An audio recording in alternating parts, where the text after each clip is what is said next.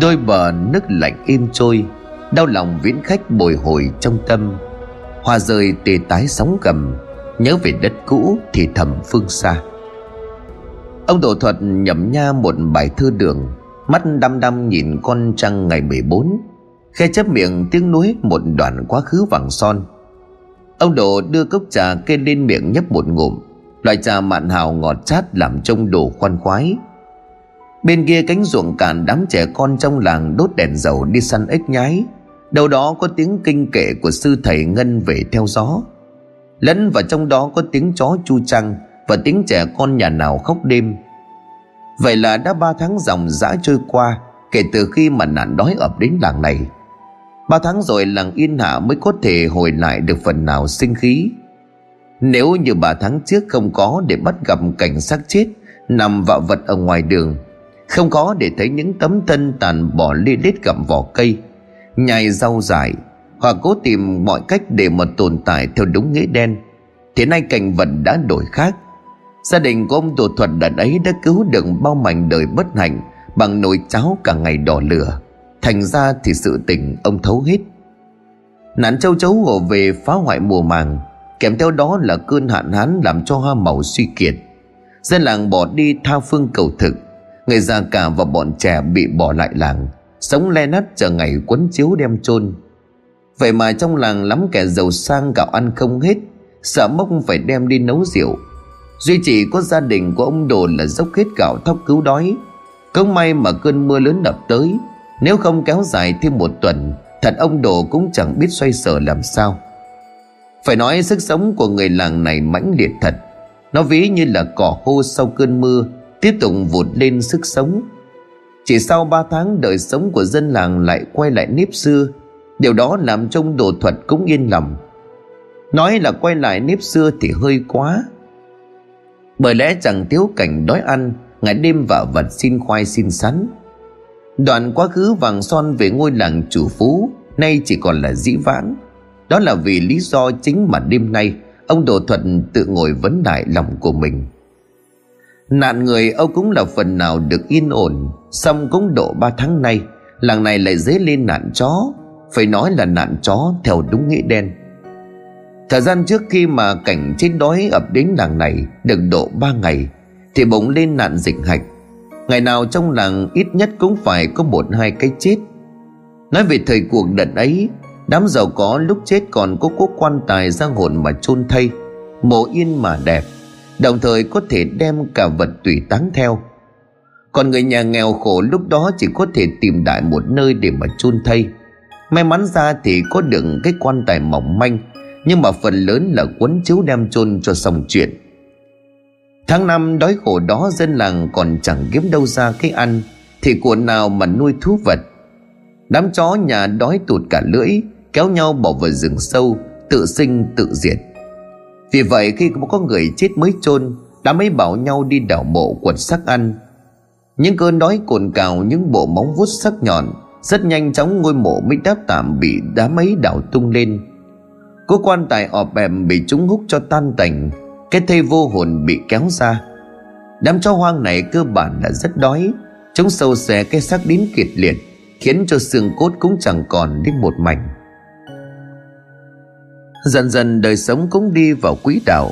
Nạn châu chấu đổi xa, Chứng dịch hạnh cũng được triều đình cử ngự y về, Cho nên cũng được chữa trị. Sau đám chó hoang ăn xác người thì vẫn quen với tập tính đó. Trong làng chẳng thiếu gì cảnh đám chó ấy lợn vợn trên đường. Thì xác người chết là lao vào sâu xé uống máu ăn gan. Cầm đầu đám chó lâu la đó là một con chó lông đen, Thân lớn bằng con bê con. Một mắt bị mù với bộ hàm to bằng mo cau. Con chó đầu đàn đó thân lớn bằng con bê. Hai mắt sáng rừng trong đêm tối, Bộ lông đen xù xì, Từng mảng cứng nhắc với cái lưỡi thẻ dài và ra một mùi hôi hám cực độ. Con chó này là thủ lĩnh của hơn ba chục con chó lâu la, Ngày ngày dẫn đàn của mình đi quật xác ăn. Sau khi dân làng ổn định tình hình, Thế nạn chó quấy phá mồ mả thì quyết tâm tiêu trừ. Cầm đầu đám dân làng đó là cụ tránh hữu một kẻ gian xảo và cực kỳ quỷ quyệt. Gọi là cụ cho oai chứ kỳ thật lão tránh này mới ngoài tứ tuần. Sau ở vị thế của kẻ trên, Trong làng ngoài ngõ người ta đều khúm núm xưng con gọi cụ. Và dĩ nhiên là lão tránh khoái cái cách thưa bẩm đó lắm. Lão tránh này là một tay gian hùng và cực kỳ thủ đoạn. Nhân lúc dịch bệnh đói kém, Lão đầu cư trục lợi. Một nắm gạo đổi ba đồng tiền Giá đắt gấp ba lần lúc còn đang yên ổn. Kẻ nào có tiền thì còn có nồi cháo lóng bõng cầm hơi. Kẻ không có tiền thì gắn đất đai, Cắm cả mồ mà. Còn kẻ cùng đinh cơ nhỡ Thì một hạt gạo đừng hỏng mà có. Vì lẽ đó, cơ ngơi của lão chánh hiệu đã giàu lại càng giàu hơn. Thư vén tiền của gom nhặt đất cát đến no kính cả bụng. Vậy mà khi triều đình phát hương về làng Lão tránh thân là trường làng đứng ra nhận trách nhiệm đó. Mười phần bớt bảy còn ba, Bảy phần chảy vào kho của nhà lão đã đành. Vậy mà ba phần kia, Lão vẫn còn vỗ ngực tự xưng là thóc gạo của nhà mình đem ra để cứu tế. Đám cổng đinh tầm nhìn hạn hẹp, Nào có nhìn ra mưu kế đó. Thế sự ấy thì hết lời ca tụng lão tránh nhân đức, Nghiễm nhiên được tôn là Phật sống trong làng. Vậy là chẳng tốn một hào các bạc Lão tránh lại được tăng thêm mấy phần oai nghiêm. Khi mà đời sống đã đi vào quỹ đạo, Lão tránh còn giả bộ đứng lên, Điều động dân làng đi dạp nạn chó ăn xác, Đóng vai của một cụ tránh hết lòng vì bà con. Dĩ nhiên sự ấy làm sao qua được mắt của ông đồ Xong ông chả thèm chấp Trở lại với câu chuyện thực tại, Đang nhận nha uống trà thưởng trăng, Ông đồ chợt giật mình khi nghe tiếng hò reo lên náo động. Tiếng chân người nện rầm rầm xuống đồng đường. Tiếng chó gầm rú, Tiếng người chửi tục cất lên. Kèm theo đó là hàng chục bó đuốc sáng rực trong đêm đen. Lũ lượn chạy ngang qua cổng của nhà mình. Ông đồ vội gấp cây quạt giấy, Vén tà áo cánh the lật đật tiến ra. Cánh cổng vừa được mở ra, Tiếng hò reo đinh tai Làm trông đổ hơi hoảng. Vừa kéo tay một gã trai đinh, Ông đồ tái mặt vội hỏi, Cái gì thế? Cái gì mà như đánh trận thế hả? Gã trai đinh kia mặt mày đỏ gay mồ hôi nhễ nhại. Nhận ra ông đồ thuận gã vội chắp tay Xá một xá và đáp bằng điệu bộ cung kính xong gấp gáp. Dạ bà âm đám cho ăn xác nó mò về làng. Chúng con dình đã mấy hôm nay? Bà nãy ai chúng nó còn quật mả của ông tị Chúng con nhào ra chém chết cả ba chục con. Con đầu đàn thì nó bỏ chạy Chém mấy nhát mà nó không có chết ông ạ à, Đang đi lùng đây. Ông đồ ồn lên một tiếng rồi thả tay cổ gã trai đinh. Toàn người vẫn lùng sùng từng ngóc ngách, Đốt đuốc sáng xét toàn đêm đen. Xong tâm tích của con chó đầu đàn vẫn chưa tìm thấy. Nghe tiếng động, tất cả bà con trong làng đều ùn ùn kéo ra. Ông Độ cùng vợ cũng theo chân đám người gia đình. Trong sân đình rộng thanh thang được lát gạch đỏ. Tổng cộng ba chục con chó ăn xác còi cọp nằm chết há mồm, Phơi mình ra ở đó.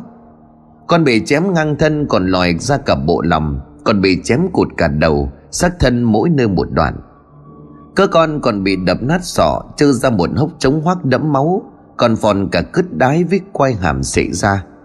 Mùi phân và nước tiểu kèm với mùi máu tanh phẳng phất lườm lườm ông tránh hiệu đứng ở bên bục cao, giơ tay ra hiệu im lặng rồi dõng dạc nói, thưa bà con, đã cả tuần nay hiệu tôi cùng gia nô và trai trắng trong làng ngày ngủ đêm thức, bám mồ bám mả mặc cho mũi giãn nó sâu xé thịt ra. Sự ấy nguy hiểm trùng trùng lại cực thân mệt óc. Nay làng ta đã nhận quả ngọt, ấy là đám súc sinh này đã bị tiêu trừ. Nay bố cáo cho bà con rằng nạn chó đinh đã bị dẹp bỏ, đời sống của dân làng lại được ấm no. Xin là bà con đảm chứng cho tấm lòng của hiệu tôi. Lời bố cáo vừa xong, đám dân làng đứng súng, đông súng đỏ vỗ tay bao lời ca tụng của tránh nhân đức cứ như vậy dần dần lên. Sau cùng thì đám dân làng theo lệnh của cụ, chất ba trùng cái xác ba bét máu ra khoảng ruộng cạnh đình làng và châm lửa đốt. Mùa thịt cháy khét liệt ám quanh làng, tiếng hò reo của dân chúng vang lên rầm trời. Ông bà đồ thấy cảnh máu me thì đã sớm kéo nhau về nhà, vừa đi bà đồ vừa thở dài. Rõ khổ chứ, công vì đói quá cho nên nó mới làm liều vậy thôi thôi thì dù sao cũng đã xong. Sau này yên tâm chẳng còn phải lo mổ mà bị quật ông ạ. À. Ông Đồ Thuận đậm mự dưới ngọn đuốc lên phía trước rồi dắt tay của vợ đi. Gió đêm đột nhiên lộng lên, Cuốn đám lá tre bay lên rào rào. Con trăng rằm ban nãy còn sáng, Bây giờ lần sau tầng mây đen. Bầu trời cao xanh bây giờ chuyển sang sắc tối mù. Thay vào đó là từng ánh chớp lập lòe Và tiếng sấm rền vang như giận dữ. Bà đồ nép vào sau chồng Trong khi đôi mắt của ông đổ nhíu lại Vì bụi cát bay vào. Nhanh lên bà ơi, Khéo à, sắp có mưa to. May mắn sao cổng nhà đã ở trước mặt, Ông bà đồ vội vàng tháo then cầm Đi vội vào bên trong Và khép nhanh hai cánh cổng lại. Gió rông đã dừng lại ở ngoài kia, Ngọn đuốc ban nãy tưởng chừng sắp tắt Nay lại bùng lên sáng tỏ. Ông đồ lúc này lại dục, Bà nó ơi ra sau nhà rào lại cái chuồng gà đi. Khéo, đêm nay mưa lớn lắm đấy. Bà đồ vâng dạ cầm bó đuốc tính bỏ ra sau nhà. Sau ngay lập tức bà quay sang nhìn chồng như xác nhận, Xem mình có nghe nhầm hay không. Bởi lẫn trong tiếng lá khô cuốn xào xạc, Tiếng gió thổi vụn vụt quẩn vào cánh cầm Bà đồ nghe rõ ràng có tiếng gầm gừ nho nhỏ vong lên. Tiếng gầm gừ ấy phát ra từ trong hốc đất tối om, Dưới hàng rào dâm bụt. Cách nơi hai người đứng chỉ độ mấy bước chân. Bà đồ lắng tai nghe thì âm thanh đó chợt biến mất.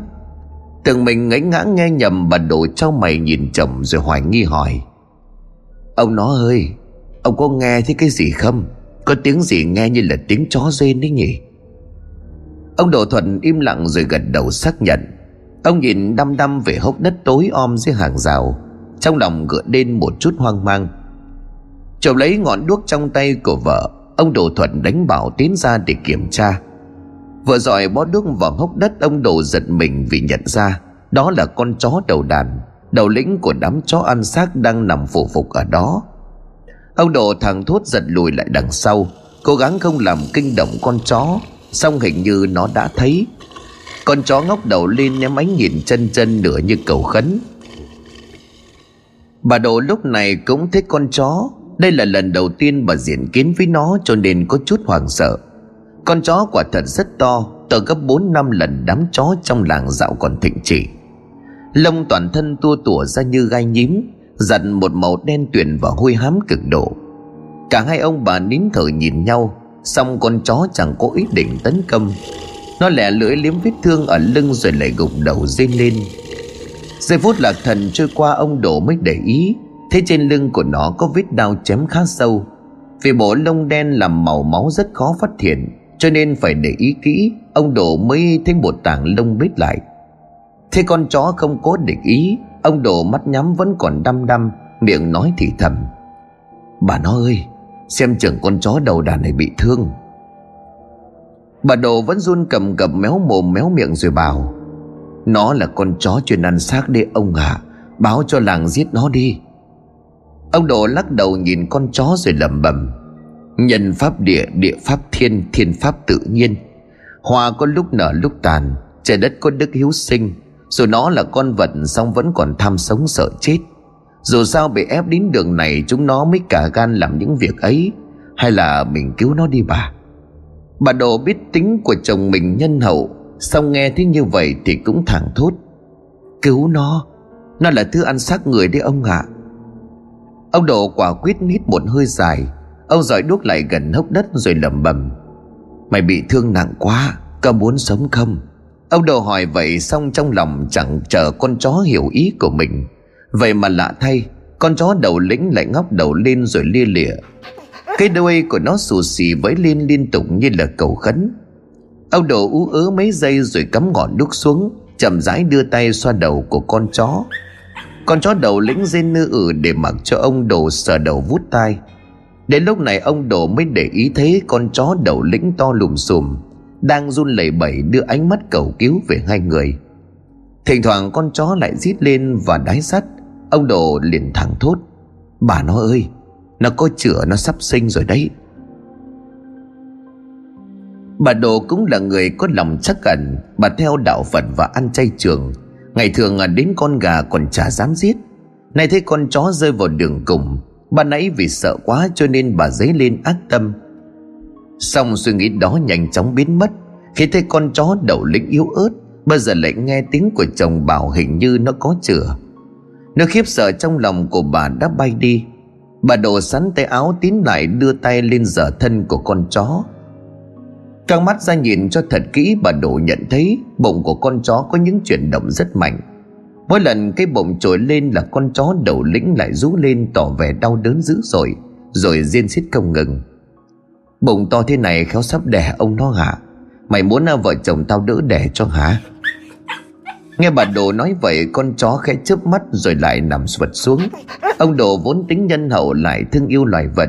Ông vẫn tiếp tục xoa đầu của con chó rồi bảo thai to quá chắc đẻ không có được.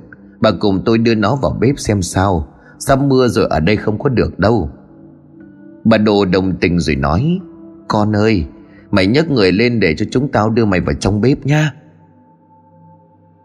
Con chó hiểu ý cho nên cố nhích người lên, phối hợp song thân của nó to bằng con bê con, lại gần như kiệt sức.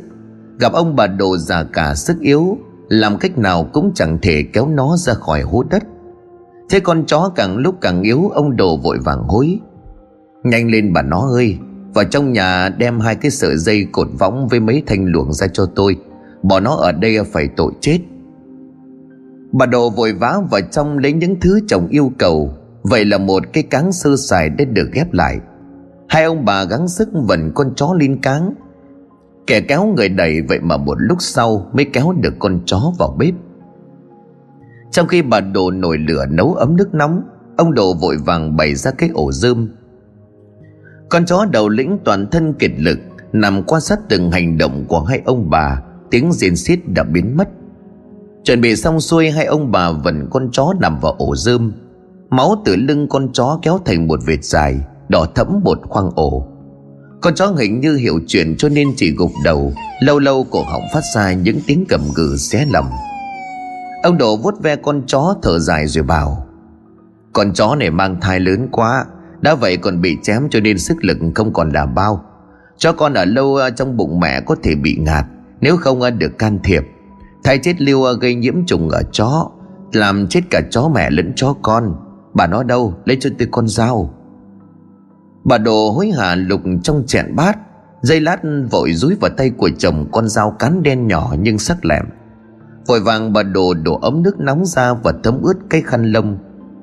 Về phía của ông đồ sau mấy lần xoa đầu chấn an, ông đồ cầm con dao nhanh tay cạo lông xung quanh và lau sạch cơ quan sinh dục của con chó tội nghiệp. Màng vải nhàu nhĩ thấm nước vào chạm vào, lập tức con chó đầu lĩnh thở hổn hển. Sau đó rất nhanh hậu môn và bộ phận sinh dục nở to. Lúc này chỉ thấy con chó đầu lĩnh dùng lực co bụng lại và rú lên đau đớn kiểu lúc đó con chó trong lớp màng bọc lòi ra. Khăn đâu bà nó ơi? Bà Độ cuống quýt đưa khăn cho chồng Ông Độ thuật lại khăn vào tay, Cầm cái bào thai kéo ra. Lựa cùng lúc với cơn giận của con chó đầu lĩnh. Rất nhanh kéo đựng con chó con. Con chó con này to béo quá độ Mới đẻ ra mà to bằng cả bắp chân.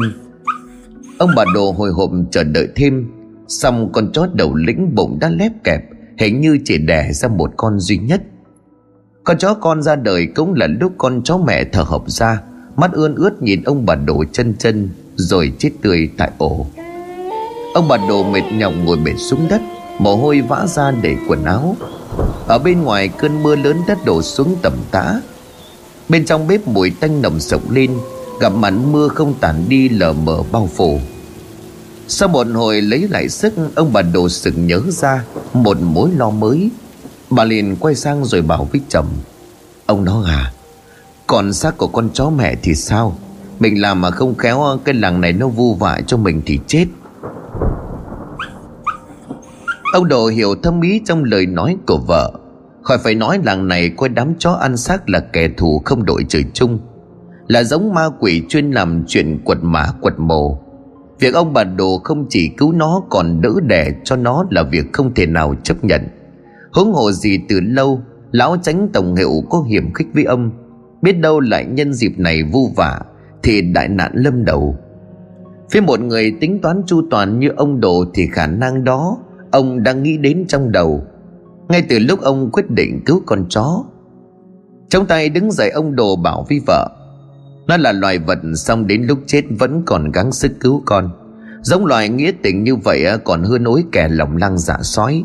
Để nó ở đây không được, Đem ra sông bỏ thì sức nào mà đi cho nổi. Bà Độ lúc này liền trao mày. Vậy thì bây giờ phải làm sao hả ông? Suy đi tính lại, ông Đồ bàn với vợ kéo xác con chó ra hốc đất cạnh hàng rào và chôn ở đó. Bà Đồ cũng nhất quán quan điểm cho nên làm theo. Nhưng ngay khi vần con chó vào cáng một lần nữa, Hai ông bà lại thấy cái xác nặng nề bây giờ đột nhiên rất nhẹ, Tựa như một con chó bình thường. Hai ông bà trao mày nhìn nhau Xong sự tình gấp gáp, Cả hai đội mưa đem con chó ra đó để an táng.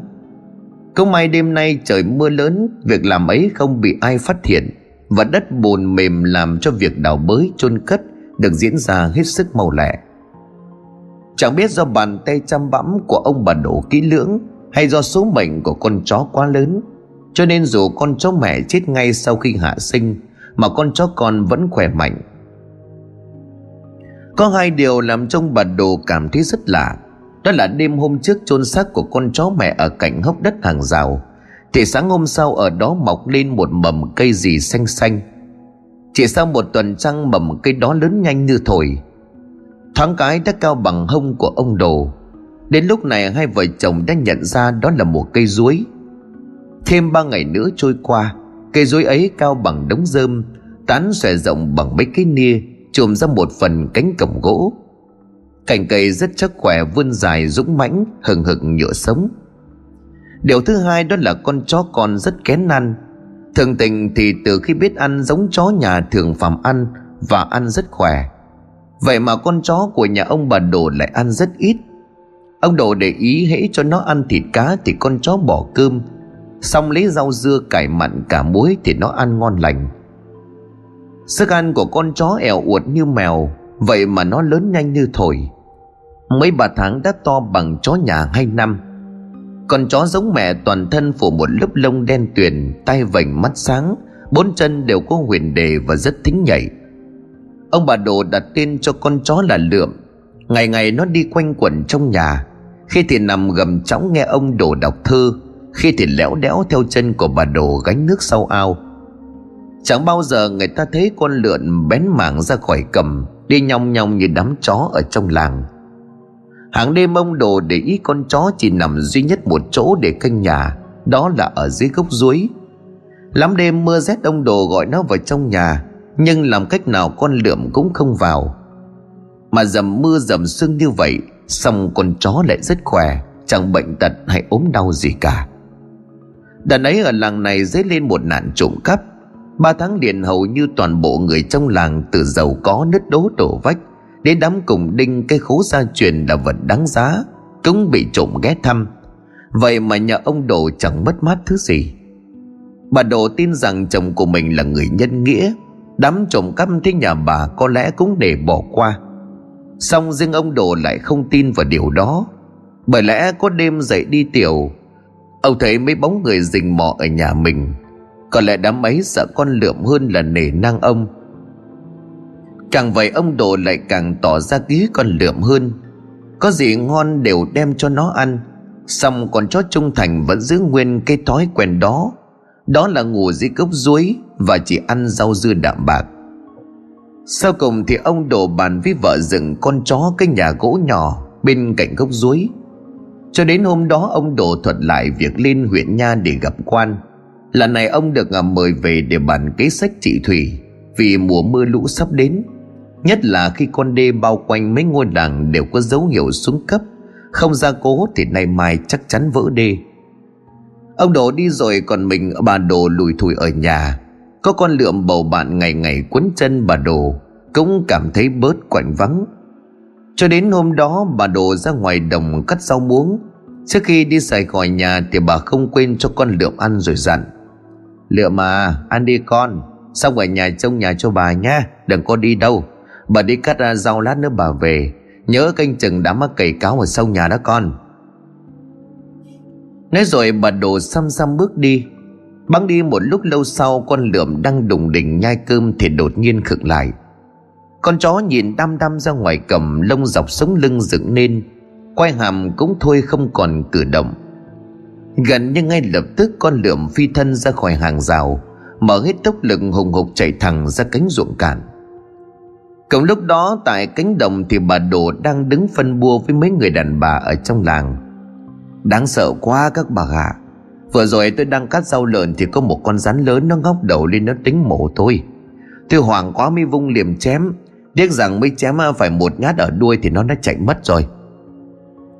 Một bà vấy đụp tiến lại, Thấy khúc đuôi rắn còn ngo ngoe. To bằng ngón chân cái thì tá hỏa tam tinh.